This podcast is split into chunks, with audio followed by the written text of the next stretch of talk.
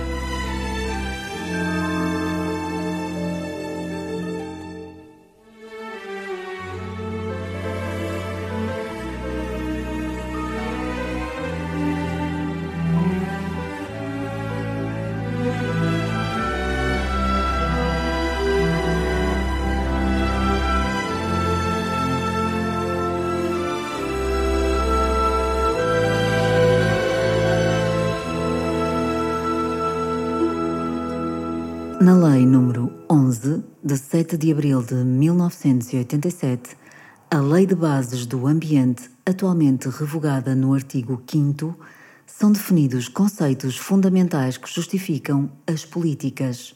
A linha A. Ambiente é o conjunto de sistemas físicos, químicos, biológicos e as suas relações e dos fatores económicos, sociais e culturais com efeito direto ou indireto mediato ou imediato sobre os seres vivos e a qualidade de vida do homem. A linha B.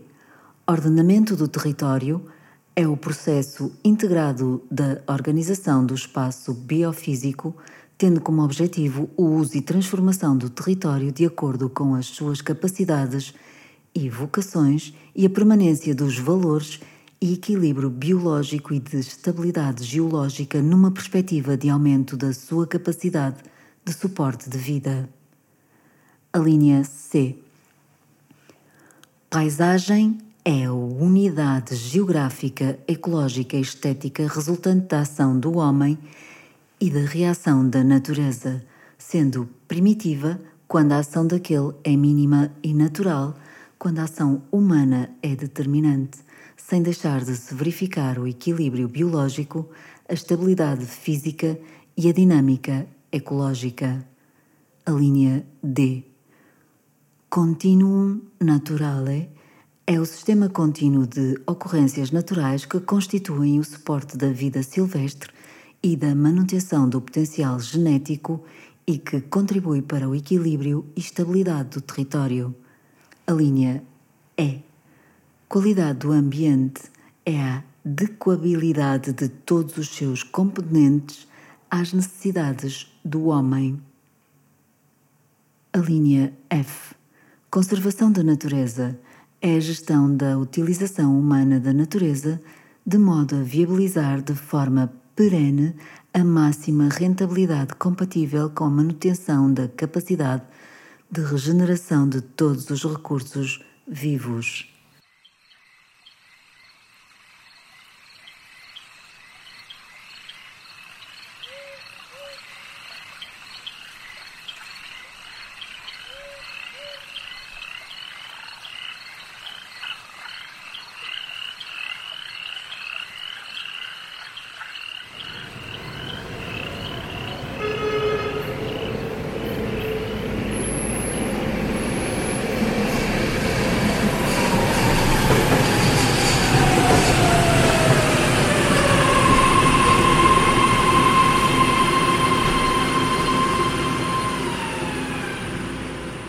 Bom, eh, a legislação faz a diferença entre uso, ocupação e transformação do solo.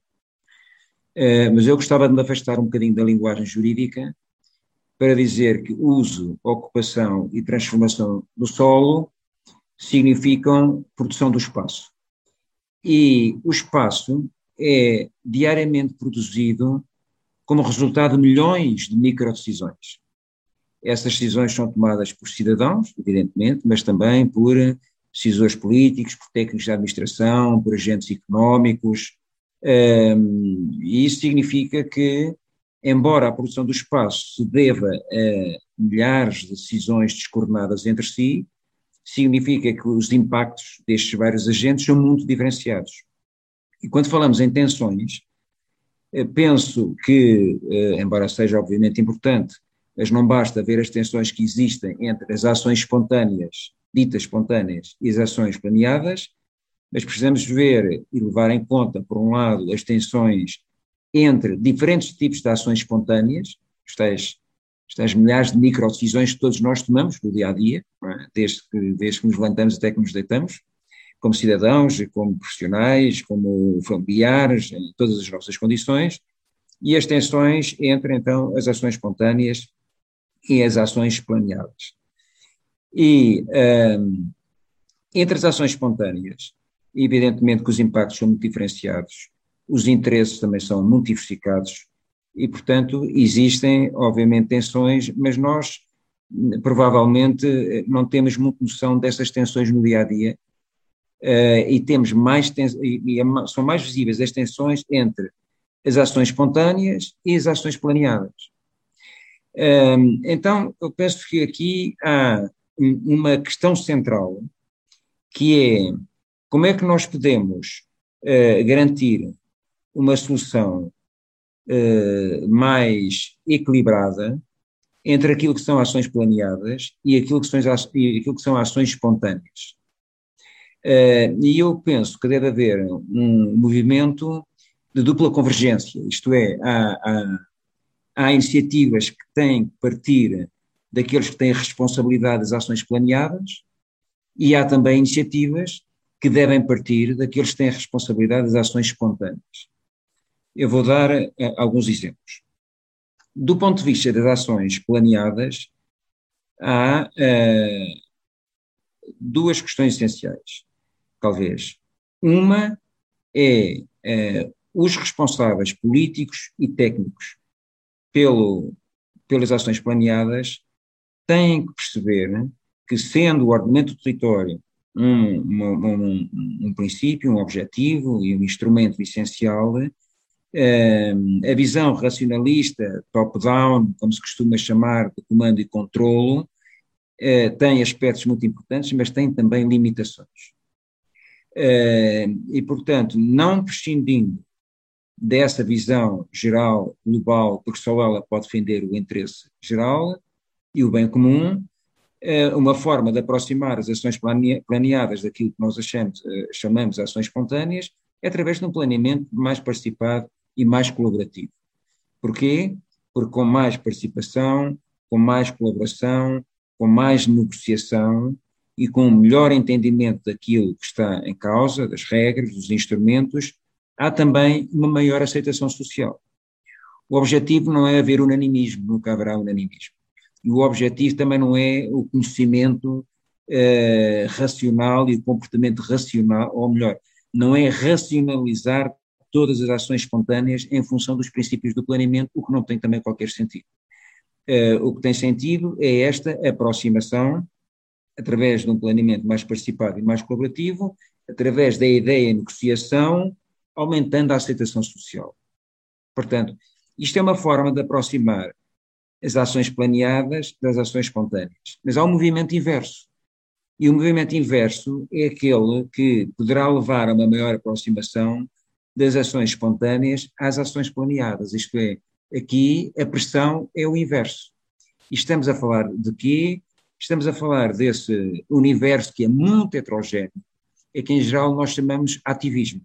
Ativismo ou iniciativas que são desenvolvidas, umas vezes contra qualquer coisa, outras vezes a favor de algo que não existe e que se gostaria que existisse, uh, mas estas várias formas de ativismo sem agora estar a classificá-las, digamos, do ponto de vista moral, porque algumas são mais egoístas, porque defendem interesses muito concretos em relação a territórios muito concretos, e outros têm objetivos mais amplos, mas estas formas de ativismo que saem da sociedade civil ou de partes da sociedade civil e, portanto, estão mais associados a esta ideia de ações espontâneas, eh, podem também e devem influenciar as ações planeadas. Portanto, em, em resumo, eu penso que existem tensões quer, entre, quer no interior, quer entre ações espontâneas, quer entre ações planeadas, quer entre ambas. Ou seja, temos aqui, as tensões são sistémicas e são complexas, e não tem nenhuma solução mágica.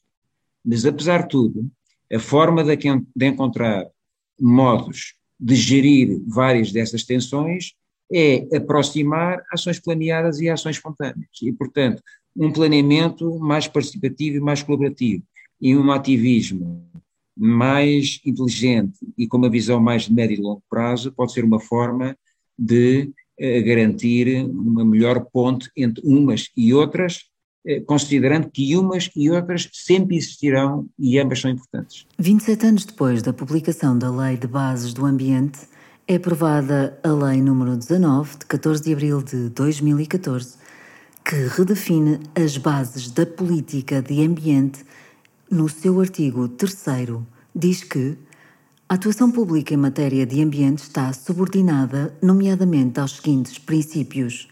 A linha A.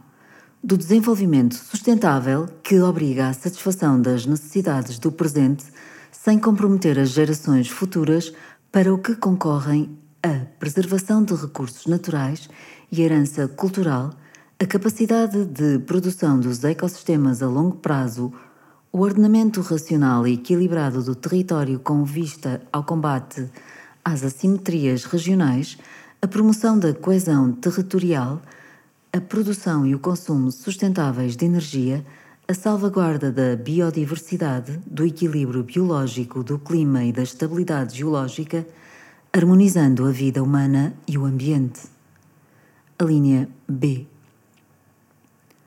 De responsabilidade intra e intergeracional que obriga a utilização de um aproveitamento dos recursos naturais e humanos de uma forma racional e equilibrada, a fim de garantir a sua preservação para a presente e futuras gerações. A linha C. Da prevenção e da precaução que obrigam à adoção de medidas antecipatórias com o objetivo de obviar ou minorar, prioritariamente na fonte, os impactos adversos no ambiente com origem natural ou humana. A linha D do poluidor pagador que obriga o responsável pela poluição a assumir os custos tanto a nível da atividade poluente como da introdução de medidas internas de prevenção e controle necessárias para combater as ameaças e agressões ao ambiente. A linha E. Do utilizador pagador que obriga o utente de serviços públicos a suportar os custos da utilização dos recursos, assim como a recuperação proporcional dos custos associados à sua disponibilização, visando a respectiva utilização racional. A linha F da responsabilidade que obriga à responsabilização de todos os que, direta ou indiretamente, com dolo ou negligência, provoquem ameaças ou danos ao ambiente. A linha G da recuperação que obriga o causador do dano ambiental à restauração do estado do ambiente tal como se encontrava anteriormente à ocorrência do facto danoso.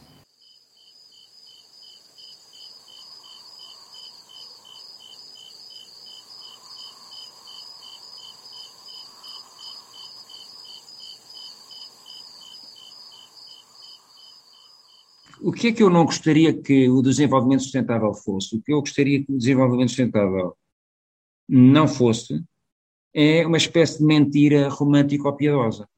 Uma coisa que nós invocamos, eh, que é simpática, que é, em relação à qual, em teoria, ninguém está contra, mas que depois não tem qualquer eh, tipo de influência, ou tem uma influência tão marginal que não é significativa. E, portanto, uh, sabendo nós o que é que não queremos, isso leva-nos a identificar o que é que queremos. E eu penso que o fundamental em relação ah, é uma ideia, uma noção, um conceito, um princípio, é tudo isso ao mesmo tempo. Uh, a questão fundamental em relação ao desenvolvimento sustentável é transformá-la daquilo que nós poderíamos chamar uma fantasia mobilizadora numa narrativa de ação. É importante que a ideia de desenvolvimento sustentável não seja algo meramente retórico, mas que seja uma fantasia mobilizadora. A fantasia aqui tem esse sentido de utopia, de transgressão, uh, até de, de, algo, de disrupção em relação a muitos aspectos.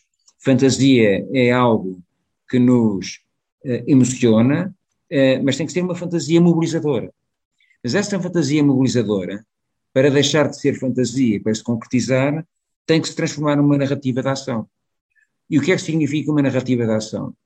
Uma narrativa de ação exige várias coisas. Exige a identificação de metas, exige a existência de instrumentos, eh, a existência de indicadores, a existência, a existência de formas de governança, até em alguns casos de, de, de financiamento. E desse ponto de vista, eu creio que houve um efetivo uh, avanço quando, uh, com a Agenda 2030 uh, das Nações Unidas, foram propostos os 17 Objetivos de Desenvolvimento Sustentável.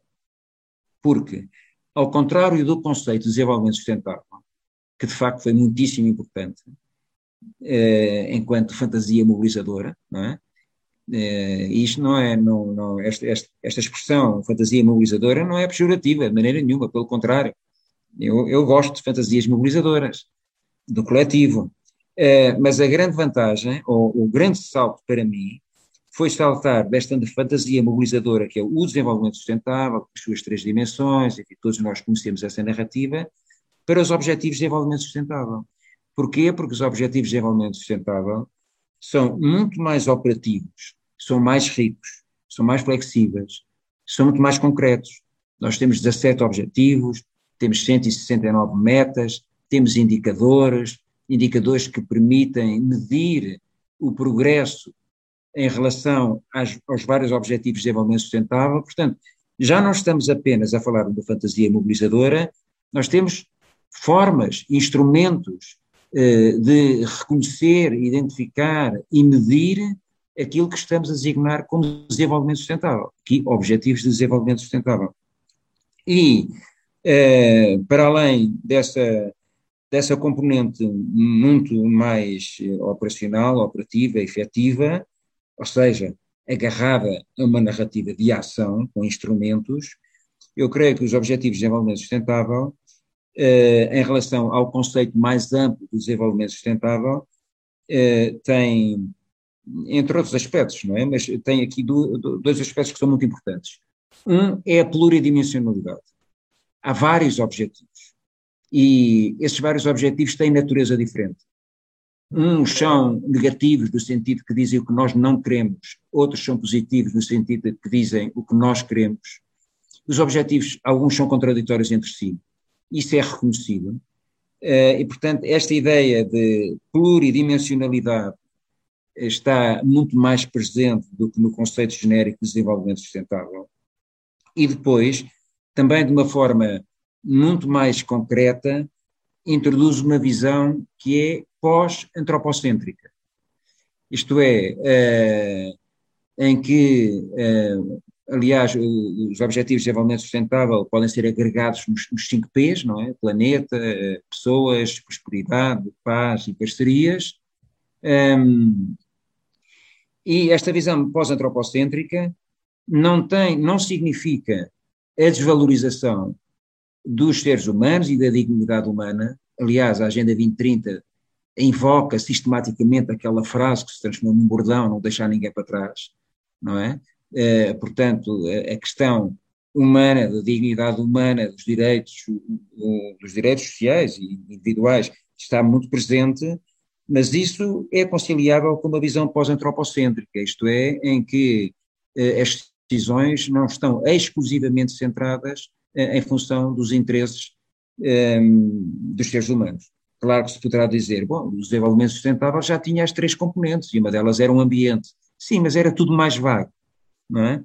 Eh, portanto, para resumir, eu penso que houve, há um percurso, estamos ainda a percorrê-lo, há um percurso positivo, aquela ideia de, poderia chamar uma mentira piedosa, romântica, penso que apesar de tudo já passou, ou tenho esperança que já tenha passado, e agora eh, a grande aposta é esta, é, é que a ideia de desenvolvimento sustentável seja efetivamente uma fantasia mobilizadora e que esta fantasia mobilizadora se agarre uma narrativa de ação. uh, e que entre, entre aonde? Entre no cotidiano das pessoas, das empresas, organizações, da administração, uh, dos instrumentos, e nós já estamos a verificar isso. Nós já estamos a verificar isso em, em muitas áreas. Uh, do ponto de vista do ordenamento do território, uma das questões essenciais é levar os objetivos do desenvolvimento sustentável a todos os planos municipais. E isso é importante porque podem ser um referencial comum, não é fazer mais planos, porque nós já temos imensos planos, todos, mas é, é, é ter um referencial estratégico comum, multidimensional, é, que permite operacionalizar em domínios distintos e de forma relacional aquilo que é essa é a ideia de desenvolvimento sustentável eh, enquanto, repito, fantasia mobilizadora do coletivo, portanto, das pessoas, dos indivíduos, mas também das organizações.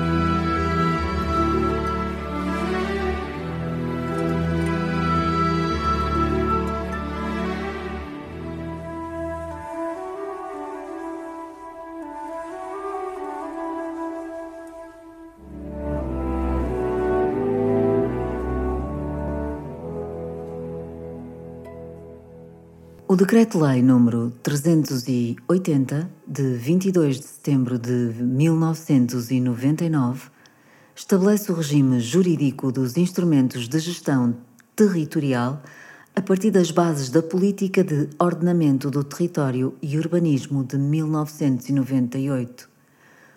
Pode ler-se no seu preâmbulo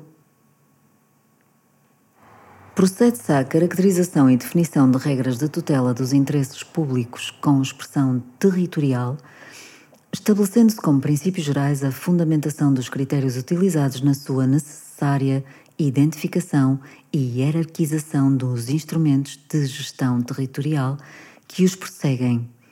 A explicitação dos efeitos das medidas de proteção neles estabelecidas, graduando a prioridade a conferir àqueles cuja prossecução determine o mais adequado uso do solo em termos ambientais, económicos, sociais e culturais e determinando a dependência da alteração da classificação do solo rural da necessária comprovação da respectiva indispensabilidade económica, social e demográfica. 16 anos depois é aprovada a revisão do regime jurídico dos instrumentos de gestão territorial através do Decreto-Lei nº 80 de 14 de maio de 2015, apoiada na reforma de 2014 da Lei de Bases de Política de Solos, de Ordenamento, Território e de Urbanismo, e é revogado o anterior diploma. Destaca-se do seu preâmbulo Institui-se um novo sistema de classificação do solo em solo urbano e solo rústico, que opta por uma lógica de efetiva e adequada afetação do solo urbano ao solo parcial ou totalmente urbanizado ou edificado, eliminando-se a categoria operativa de solo urbanizável. Em nome do princípio da sustentabilidade territorial, a reclassificação do solo como urbano é limitada ao indispensável, sustentável dos pontos de vista económico e financeiro e traduz uma opção de planeamento necessária, devidamente programada, que deve ser objeto de contratualização. Assim, institui-se a obrigatoriedade da demonstração da sustentabilidade económica e financeira da transformação do solo rústico em urbano através de indicadores demográficos e dos níveis de oferta e procura do solo urbano. Bom, a questão do, do, do interesse público é, é complexa, é, é, muito complexa, nós sabemos isso, e eu acho que nós temos que fazer pelo menos três, três, temos que colocar pelo menos três questões. É quem é que define o interesse público, quem é que o garante e quem é que o concretiza. É, a resposta tradicional e rápida seria só uma, o Estado. Muito curto. É muito curto. Dizer isso é muito curto. Eh, e, portanto, temos que perceber, no século XXI, eh, temos que encontrar soluções, eh, mais uma vez, mais mobilizadoras a estas três perguntas. A primeira, quem define o interesse público? É evidente que será sempre o Estado e os, e os órgãos têm legitimidade para o fazer, que têm um, um papel fundamental na definição e na consagração daquilo que é o interesse público. Mas, mais uma vez, como eu referi há pouco em relação às ações planeadas, é o próprio, o próprio interesse público, ou, dito melhor, algumas dimensões do interesse público devem ser definidas de forma participada. Ou seja, porque o interesse público, eh, não estou, eu não sou jurista, portanto não falo, não, não estou a ver, analiso estas questões do ponto de vista diferente, mas poderíamos designar que, poderíamos talvez dizer que o interesse público eh, inclui componentes com densidades diferentes, sendo que alguns aspectos do interesse público serão sempre e exclusivamente definidos a partir do Estado, mas outras têm uma outra densidade e poderão, e em muitos casos deverão, ser definidas de forma mais participada e mais colaborativa. Eh, há muitos autores que falam, por exemplo, da definição, entre aspas, situada de interesse público, isto é, para em determinados contextos, o interesse público é definido, por exemplo, para um, para um determinado parque, um parque natural. É evidente que há componentes pesadas do interesse público que cabe ao Estado definir, uh, mas há outras componentes do interesse público, exatamente até para terem aceitação social e para, para se concretizarem, podem ser definidas através de processos colaborativos, portanto, pode ser um interesse público situado nesse sentido de ser definido localmente. Portanto, esta é a primeira questão, quem define. Uh, e se nós aceitarmos esta posição, uh, esta discussão tem uma componente abstrata, isto é, uh, existem, existem interesses públicos com densidades diferentes, e depois tem uma, uma componente, esta é a componente abstrata, depois tem uma componente prática que é, muito bem, e agora como é que em concreto se define ou se definem esses vários interesses públicos mais situados. Bom, uh, isso já tem sido feito, não é propriamente novo, apesar de tudo, uh, vai completamente contra a visão tradicional do papel do Estado uh, em vários domínios, nomeadamente aqui do ordenamento território, que é aquilo que nós estamos a falar, e, portanto, estamos quase que ainda numa fase experimental, mas há bons exemplos e é um caminho a aprofundar. Em segundo lugar, ou a segunda pergunta é quem garante, mais uma vez a resposta é o Estado. Uh, e aí, um, desde logo, há uma, uma diferença grande, em geral há uma distância grande entre esta incumbência e a capacidade efetiva de garantir, nomeadamente do ponto de vista da fiscalização, eh, por parte, eh, por parte das entidades administrativas, a quem cabe esse papel de fiscalização ou até inspeção para garantir o interesse público. Eh, mas isso leva-nos a uma outra questão, que é a eficiência da administração pública, não é isso que eu queria discutir aqui. O que eu queria discutir é que esta, esta, a melhor garantia do interesse público também pressupõe mais informação e informação mais pedagógica. Isto é, este papel de fiscalização não é apenas uma fiscalização burocrático-administrativa. Devia haver componentes de fiscalização pedagógica, preventiva, eh, que levem as pessoas a perceberem porque é que determinada situação ou bem é um interesse público, ou situação corresponde a um interesse público, E porquê é que é importante, entre aspas, fiscalizar, isto é, garantir esse interesse público uh, e até como nesta tarefa os cidadãos, enquanto cidadãos, e as organizações e as empresas, nas suas, nas suas atividades, são parte ativa desse garante. Portanto, mais uma vez, o Estado está presente, mas não é exclusivo. E, finalmente, quem concretiza? Uh, e aqui uh, estamos a falar de práticas, uh, também práticas do, sempre da administração, dos cidadãos, das organizações, e da mesma forma como, como eu dizia há pouco em relação à questão quem garante, eu penso que precisamos de mais pedagogia e mais estímulos. Mais estímulos, ou seja, o interesse público não pode ser algo abstrato que se impõe, mesmo que os órgãos da administração tenham toda a legitimidade para o fazer.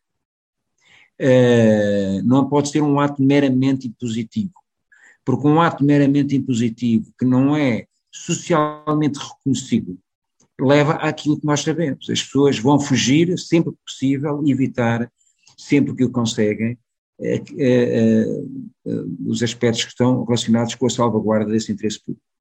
Portanto, tudo quanto seja salientar práticas pedagógicas, tudo quanto seja eh, desenvolver estímulos eh, que aproximem as práticas do cotidiano daquilo que é salvaguarda do interesse público, são de facto fundamentais, são muito, muitíssimo relevantes.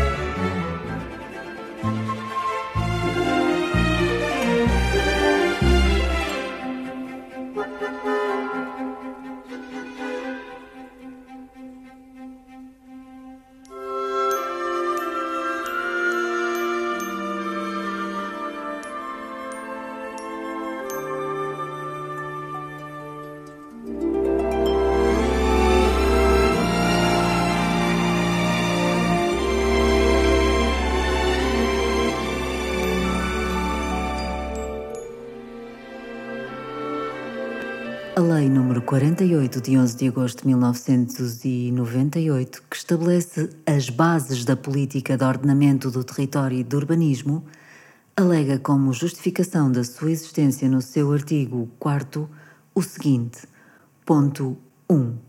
O Estado, as regiões autónomas e as autarquias locais devem promover de forma articulada políticas ativas de ordenamento do território e de urbanismo nos termos das atribuições e das competências dos respectivos órgãos, de acordo com o interesse público e no respeito pelos direitos, liberdades e garantias dos cidadãos.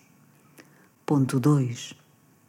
O disposto no número anterior envolve as obrigações de zelar pela efetiva consolidação de um sistema de gestão territorial e de acautelar os efeitos que as demais políticas prosseguidas envolver para o ordenamento do território e o urbanismo. 19 anos depois da publicação das bases da política de ordenamento do território e de urbanismo, a Lei nº 31, de 30 de maio de 2014, restabelece as bases gerais da política pública de solos, de ordenamento de território e de urbanismo e revoga o diploma anterior. Pode ler-se no ponto 1 do artigo 21. Os planos territoriais de âmbito intermunicipal ou municipal podem permitir que a edificabilidade por eles atribuída a um lote ou uma parcela de terreno seja transferida para outros lotes ou parcelas, visando prosseguir designadamente as seguintes finalidades a. Conservação da natureza e da biodiversidade. B. Salvaguardar o património natural, cultural ou paisagístico. C.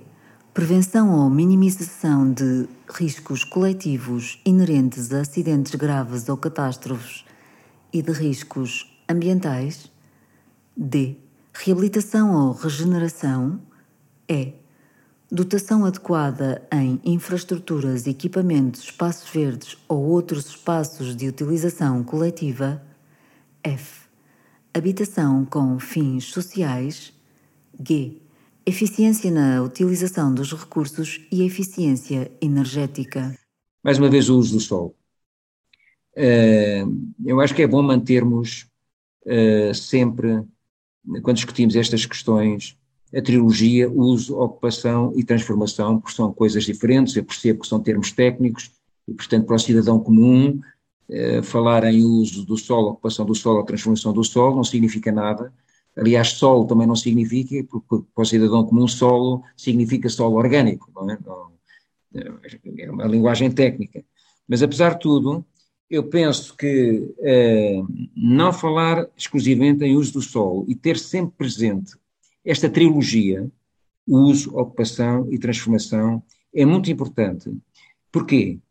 Porque eh, permite perceber melhor que, sendo obviamente verdade que a componente económica, que os objetivos económico-financeiros, que os interesses associados aos agentes económicos são fortíssimos, nós estamos a discutir sempre uma questão que é uma questão societal que é, neste caso, a, sociedade, a cidade que nós queremos. E o tipo de responsabilidades que foram referidas, essas introduções, alterações, uh, entre outros aspectos, eu acho que introduzem duas componentes que, que são muito importantes.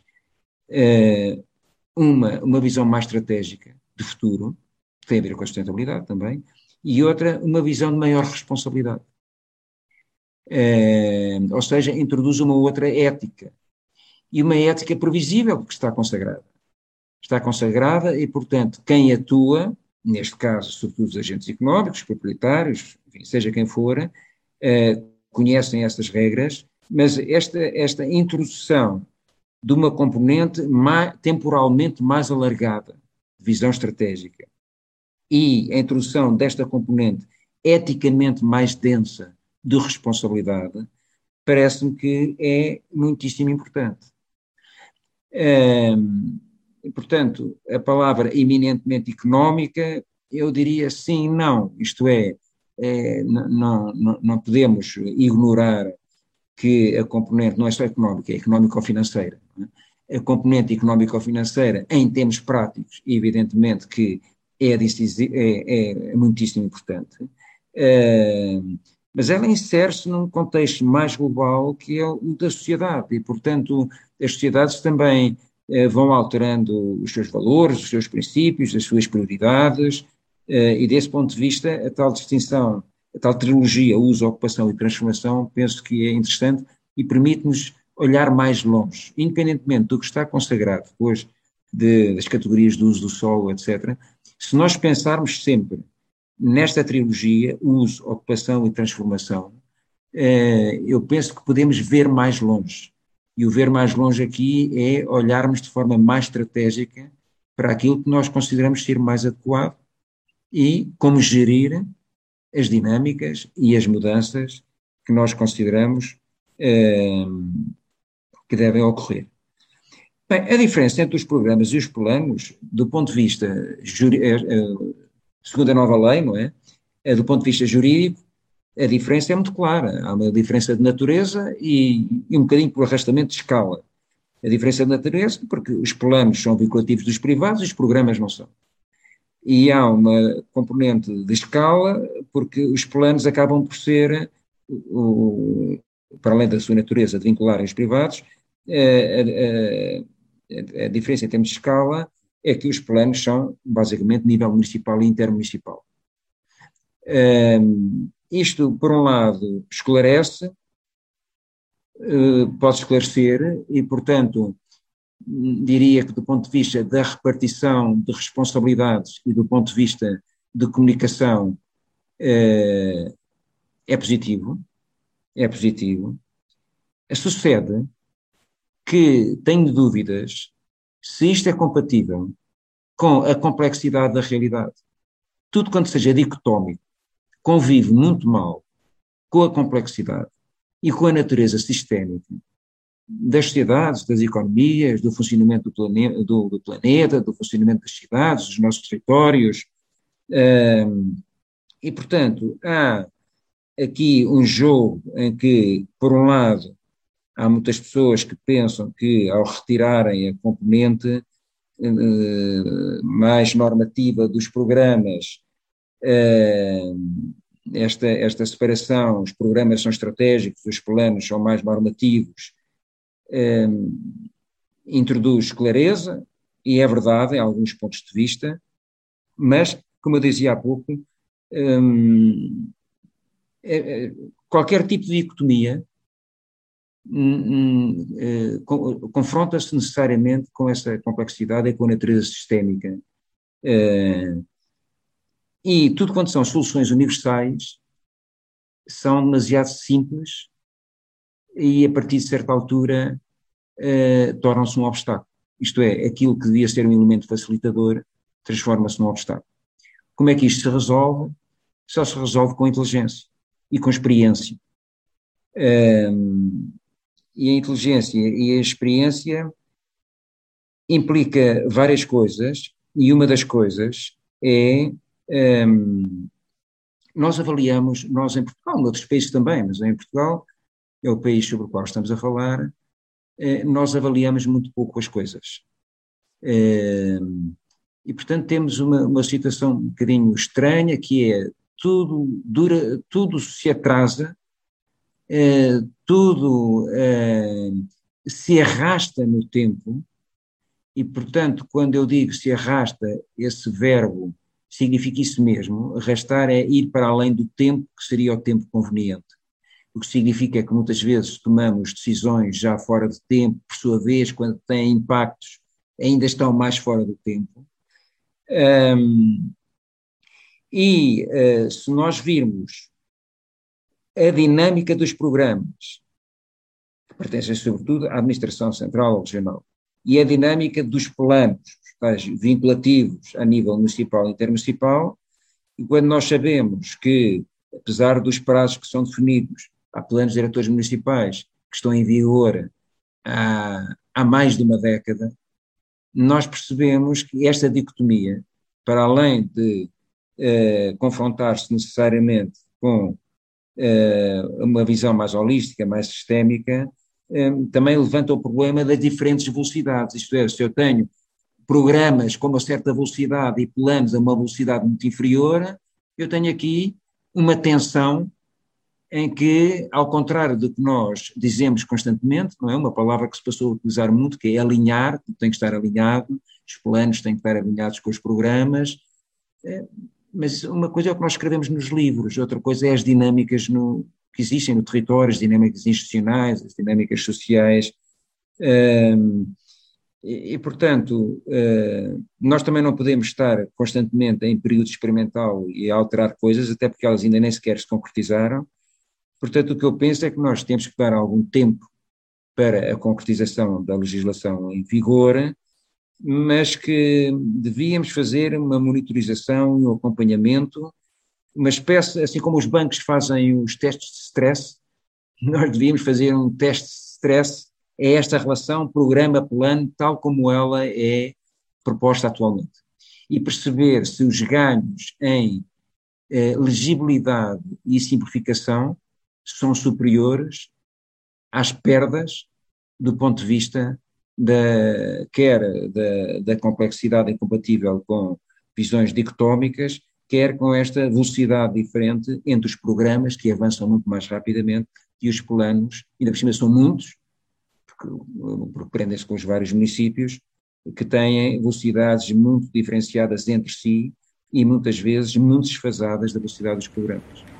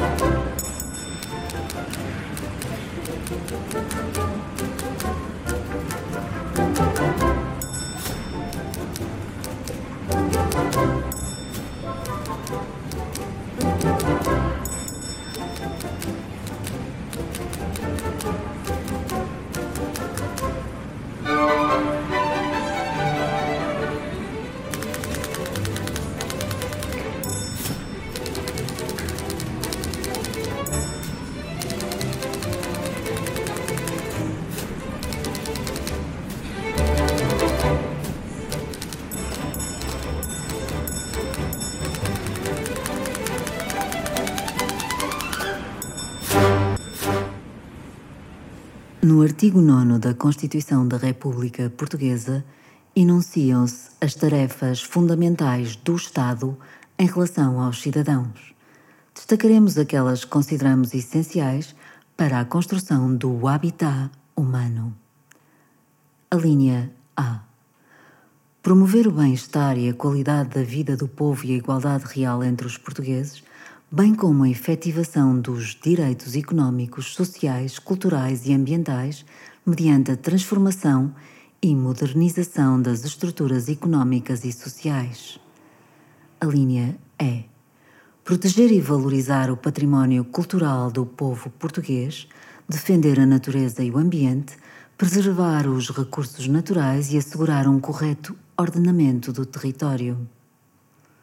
E a linha G promover o desenvolvimento harmonioso de todo o território nacional, tendo em conta designadamente o caráter ultraperiférico dos arquipélagos dos Açores e da Madeira. É, há uma coisa que é evidente, e acho que nós podemos começar por relembrá-la, que é, obviamente, os cidadãos não conhecem a legislação. Poder-se á dizer, está bem, mas o facto de não conhecer a legislação não desobriga as pessoas a obedecer à legislação.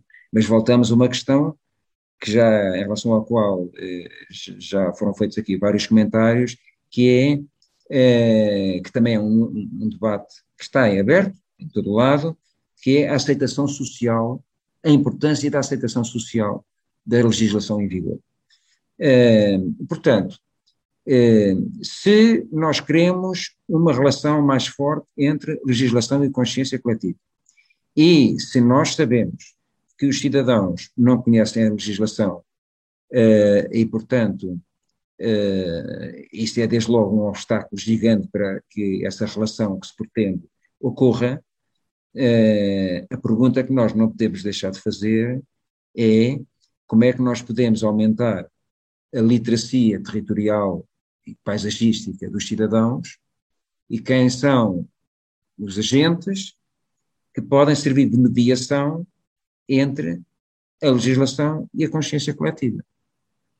E aquilo que eu vou dizer hum, eh, relaciona com as alterações climáticas, ainda por cima é um tema que está que tem agora um forte impacto mediático, mas, mas é, é, pode ser aplicado a outros domínios. As alterações climáticas são um caso muito interessante, porque tendo essa grande expressão mediática, qualquer pessoa entende.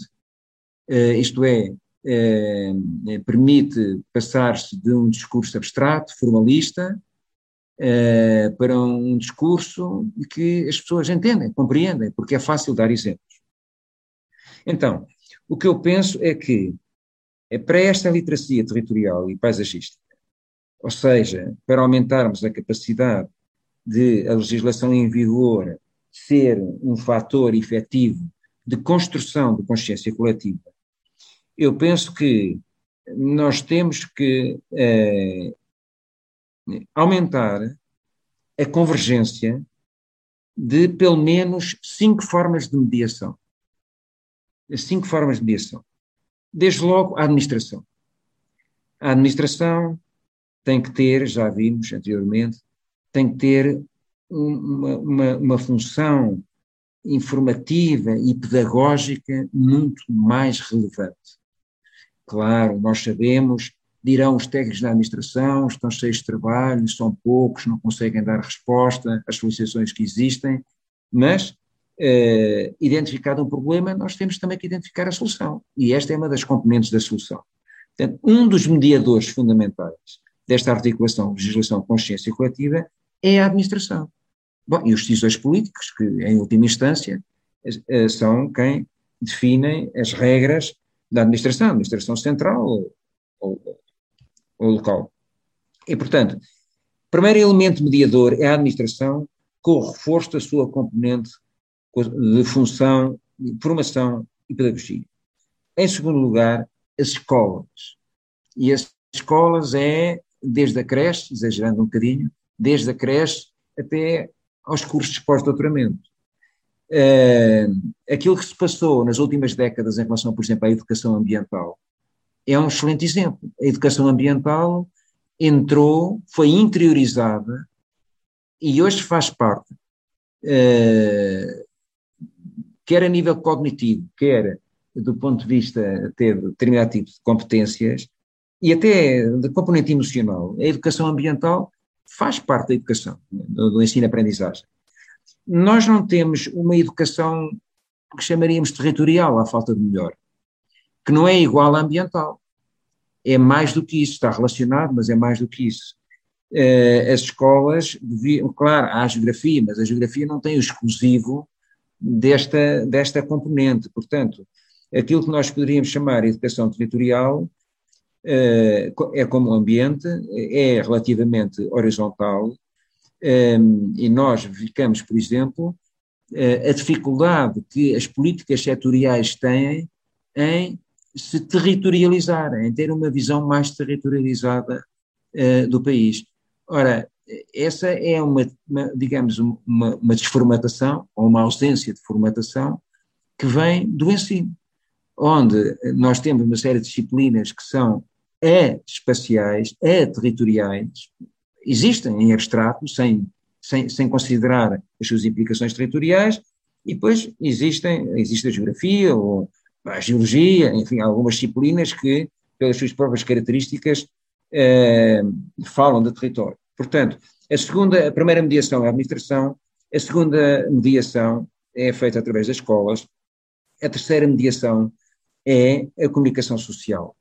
Uh, o caso das alterações climáticas é de facto evidente, porque a comunicação social e as pessoas que tiveram projeção através da comunicação social ajudaram a colocar a questão das alterações climáticas nas agendas, ou seja, na agenda mediática, na agenda política, na agenda das políticas, uh, e isso é muito importante. A comunicação social é um terceiro mediador fundamental o quarto é a universidade, e eu aqui estou a pôr a universidade isolada das escolas, estou a autonomizar, porque eh, as universidades têm um, um, papel que é cada vez mais reconhecido de diálogo entre a ciência e a sociedade, eh, que é muitíssimo importante.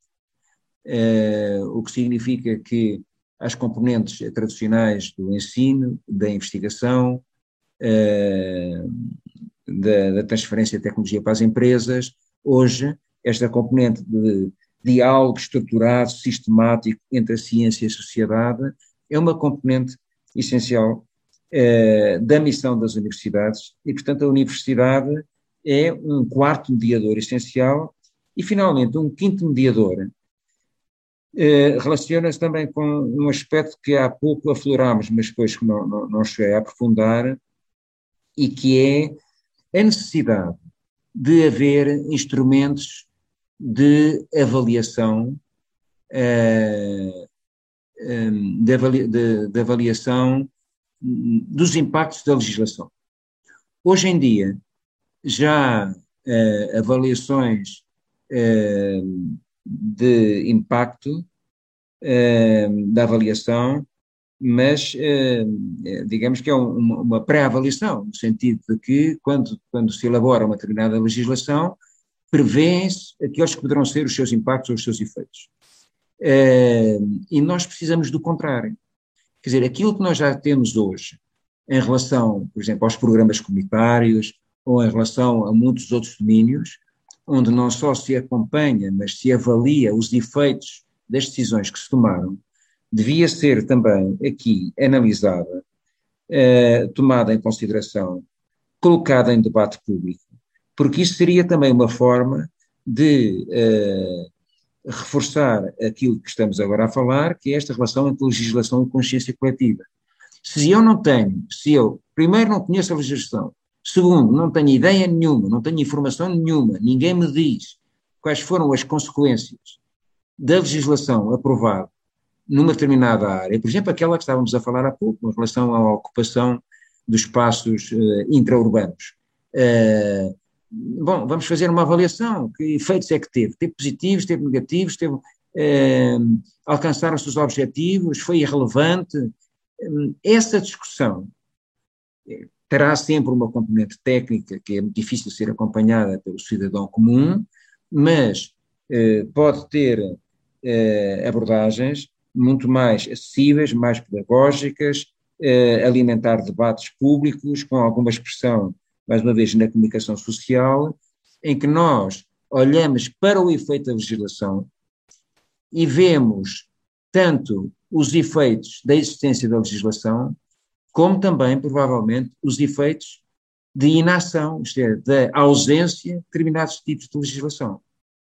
Portanto, em suma, eh, esta relação legislação-consciência coletiva é crucial, mas ela é mediada por tantos elementos que é difícil estabelecer uma relação direta entre uma coisa e outra. Portanto, são esses mediadores que nós temos que encontrar. Esses mediadores têm naturezas diferentes, porque têm funções diferentes, têm missões diferentes, têm objetivos diferentes, mas uh, eu dei exemplo de cinco tipos de mediação. Ehm, o efeito conjugado destes cinco efeitos de mediação seria poderosíssimo. E mais uma vez a questão das alterações climáticas é um excelente exemplo. Está na comunicação social, está no programa das escolas, está na, no, no, nos objetivos das políticas e, portanto, da ação da administração, está no centro do diálogo da ciência e da sociedade. Uh, portanto, é uma questão onde, esse, e ainda por cima, é visualmente captável, isto é, quando uma pessoa vê os, efeitos, os efeitos do, dos eventos extremos, as pessoas percebem perfeitamente do que é que se está a falar e percebem que há problemas complicadíssimos.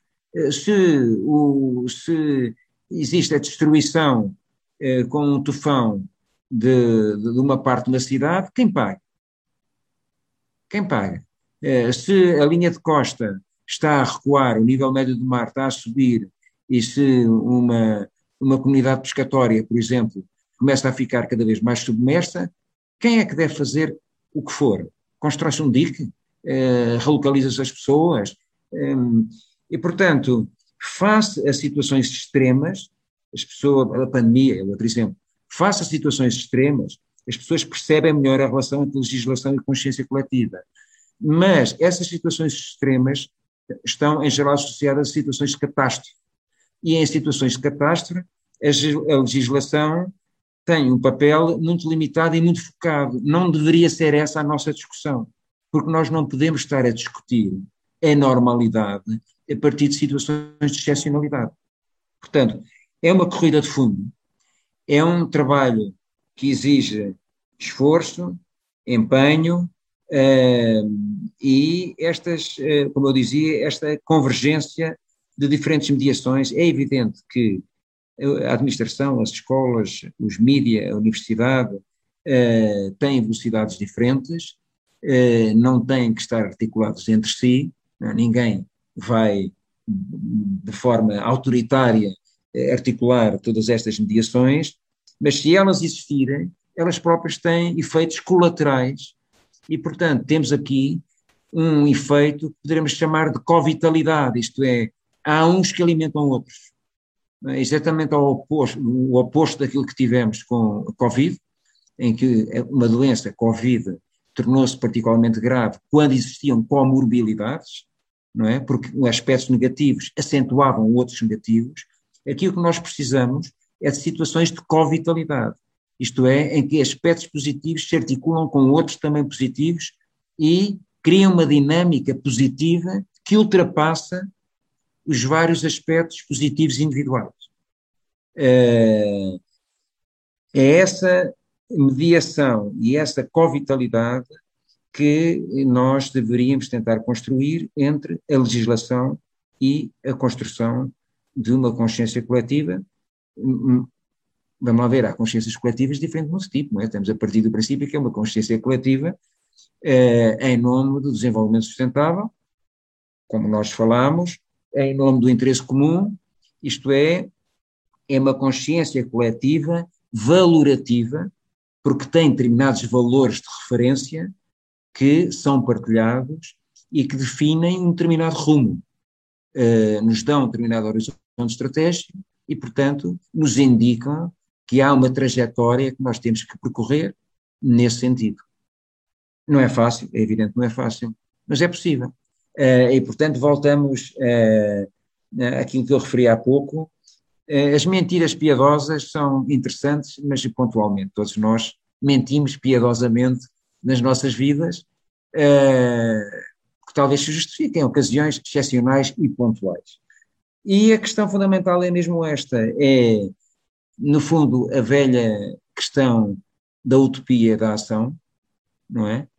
aqui eh, em torno desta ideia de fantasias mobilizadoras do, do, coletivo, do interesse coletivo, dos valores coletivos, mas depois narrativas de ação que, eh, que permitam concretizar eh, e, portanto, levar ao cotidiano das pessoas e ao cotidiano das organizações aquilo que em abstrato são meras utopias.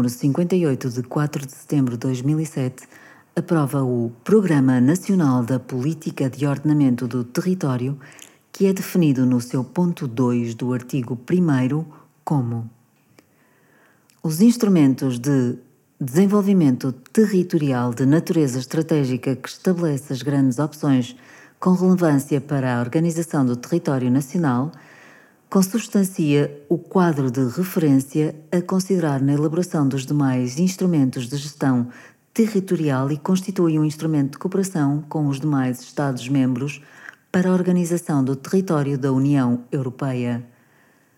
Doze anos depois, é aprovada a primeira revisão do Programa Nacional da Política de Ordenamento do Território, designado por PNPOT, através da Lei nº 99 de 5 de setembro de 2019, no seu ponto 3 do artigo 2 clarifica-se que o PNPOT, que se articula com o Plano Nacional de Investimento PNI, o Programa de Valorização do Interior PVI e o Plano de Ordenamento do Espaço Marítimo POAM, mas é funcional e estruturante independentemente constitui o referencial territorial orientador na definição da Estratégia Portugal 2030, bem como para a elaboração do Programa Nacional de Investimentos 2030, no âmbito do qual serão concretizados os projetos estruturantes que servem a, de base às opções estratégicas e modelo territorial do PNPOT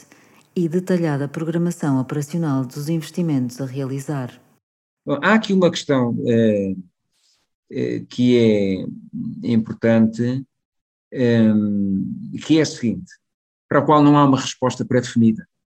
Mas, mas eh, não haver respostas pré-definidas não é qualquer problema. O que é problema é nós não colocarmos as perguntas certas, as perguntas pertinentes. Uh, se não colocarmos as perguntas pertinentes, não teremos as respostas. Se colocarmos, podemos encontrá-las ou não, ou podemos encontrar respostas mais satisfatórias ou não, mas pelo menos há um debate que nós podemos ter. E a questão é esta: são os limites da territorialização. E quando eu falei há pouco que o próprio eh, conceito de interesse público contém várias dimensões, umas mais elásticas do que outras, isto é, umas que têm que ser ferreamente defendidas a nível do Estado e exclusivamente a nível do Estado, e outras que podem e devem integrar o modo como as diferentes comunidades olham como a menor maneira de garantir aquela comunidade, aquele, aquele interesse público, a questão do território, estou a falar da, da relação políticas-território, é exatamente a mesma, que é até que ponto as políticas melhoram em eficiência e em equidade, sendo mais territorializadas, e até que ponto o excesso de territorialização significa uma fragmentação nociva das políticas e, portanto, tem efeitos mais negativos que positivos. Ora, isto não tem uma resposta única, porque depende da política que nós estamos a falar. Agora, há um princípio fundamental. E o princípio fundamental é, para a maior parte das políticas, se nós estamos a falar de políticas macroeconómicas, não, mas para grande parte das políticas, a territorialização é um fator essencial para melhorar a sua eficácia, a sua eficiência e a sua equidade. E, portanto, se assim é, as duas questões que seguem é como e em que grau. E o em como e em que grau, uh, por sua vez, uh, tem que ser debatido de forma contextualizada, isto é para cada uma das políticas, mas o que elas têm de comum é que não há uma resposta satisfatória se os territórios não fizerem ouvir as suas vozes, as suas vozes, porque não há uma voz, não há nenhum território que tenha uma voz que represente o território, porque todos os territórios são plurais, têm vários interesses, uns mais convergentes, outros antagónicos, etc. E, portanto, a maneira mais, talvez, eficiente de contribuir para a territorialização das políticas é aumentar as vozes que vivem, sentem, conhecem e perspectivam esses territórios e, portanto, levar todas essas dimensões para a formação das políticas. Ou seja, voltamos à ideia inicial, que é políticas mais a formulação de políticas é uma formação mais participada e mais colaborativa.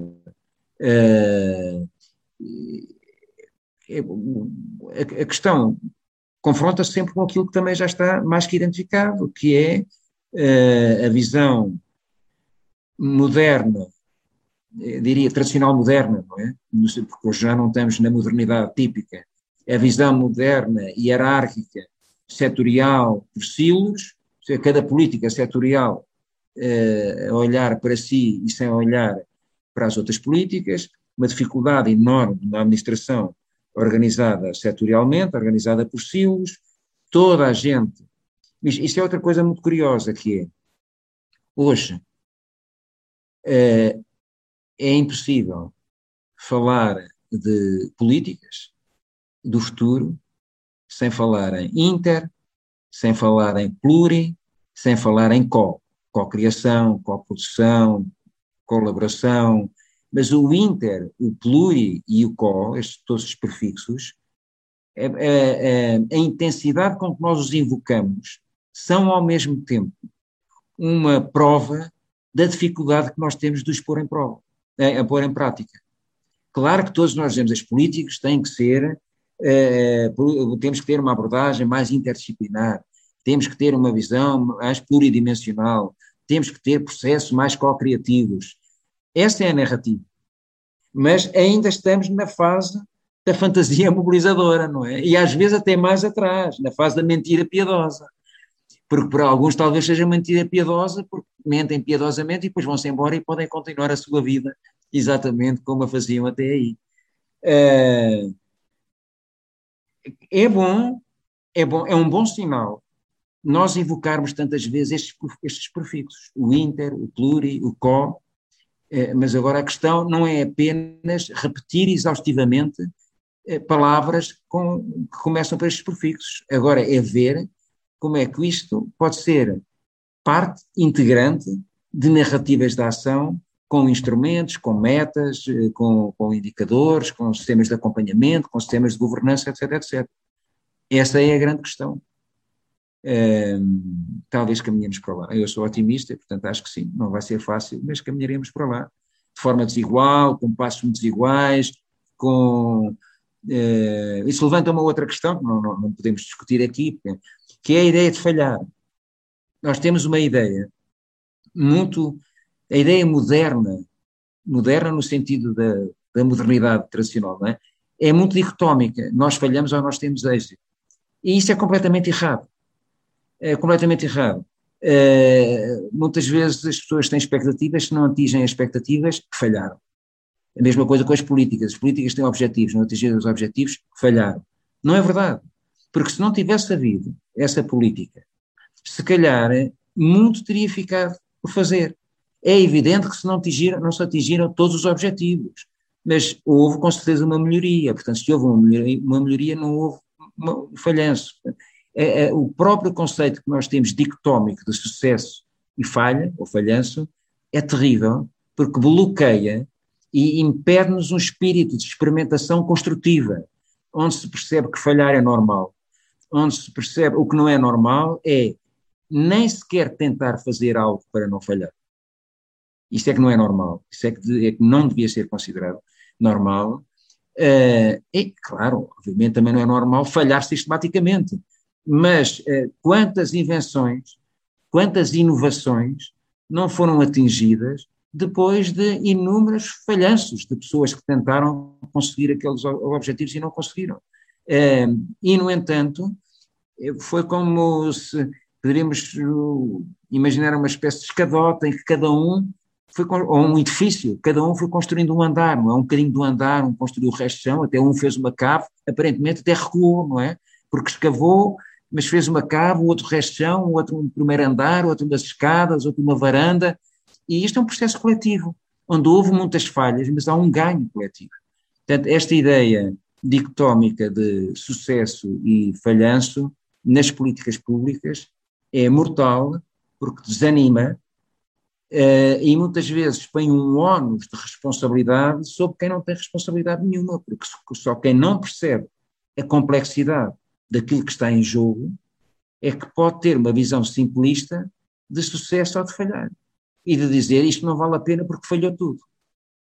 Uh, por isso mesmo, é, é esta ideia da avaliação pós é tão importante, porque a avaliação pós, uma, qualquer avaliação, analisa aquilo que se passou do ponto de vista positivo e do ponto de vista negativo. E, portanto, isto permite aprender, isto permite mudar, isto permite melhorar. E é esse exercício de avaliação pós que nós temos que um, incorporar como algo não só desejável, mas normal, deveria fazer parte das nossas rotinas, porque esse é, de facto, um, um fator essencial para o êxito destas narrativas de ação a favor do interesse comum do desenvolvimento sustentável.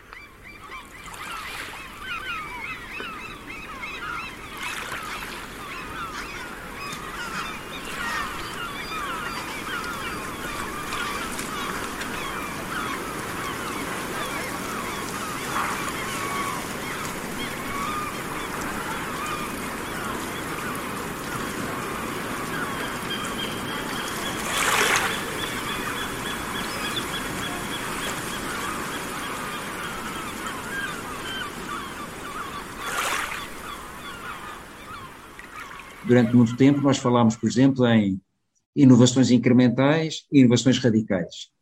E, e, nós precisamos de ambas. Há inovações que são incrementais, há inovações que são radicais. E é interessante ver como, como é que estes vários tipos de inovação se articulam entre si. Uh, hoje, por exemplo, fala-se muito em transição e transformação. A transição prende-se mais com processos uh, de natureza incremental, lá está. A transformação é mais disruptiva, portanto, prende-se mais com a ideia de radicalidade, uh, mas nós precisamos das duas coisas, precisamos de transição, precisamos de transformação. Um, em relação aos horizontes de possibilidade, por exemplo, nas ciências sociais, nós, nós falamos muito em condições de possibilidade, aumentar as condições de possibilidade. Uh, e é exatamente isso. Um, exatamente porque não há uma solução pré-desenhada, não há uma visão iluminada. O que, nós que te, o que nós temos que estimular, o nosso grande contributo, é para aumentar as condições de possibilidade e para qualificar essas condições de possibilidade. Não é dizer é o caminho A, é o caminho B, é o caminho C, não é necessariamente isso, muitas vezes isso é mesmo impossível. Mas a, a, a questão é, pelo contrário, é de, como eu dizia, qualificar, qualificar, tem uma parte quantitativa e tem uma parte qualitativa, não é? Qualificar as condições de possibilidade, de possibilidade, neste caso, de mudança, de transformação, uh, e sempre pondo à frente a palavra valorativa, transformação valorativa, porque há, há transformação em muitos sentidos, não é? Uh, portanto, nós temos que ter sempre um horizonte estratégico. Nós estivemos aqui a falar, desenvolvimento sustentável, de interesse comum, podíamos o, o bem comum, de interesse coletivo, enfim, podíamos encontrar aqui várias expressões, um, mas sim, essa ideia de qualificar e aumentar as condições de possibilidade de mudança, transição, transformação é uma questão essencial.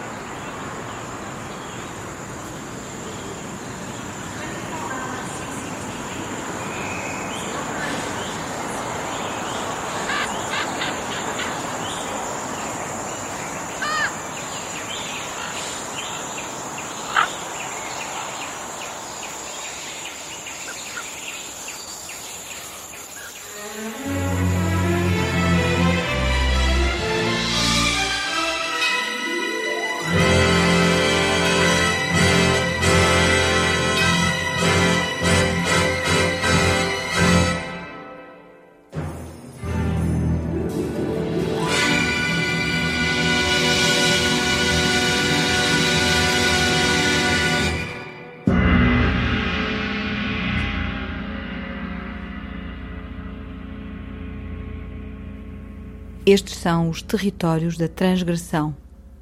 Políticas do espaço. Convidado: João Ferrão.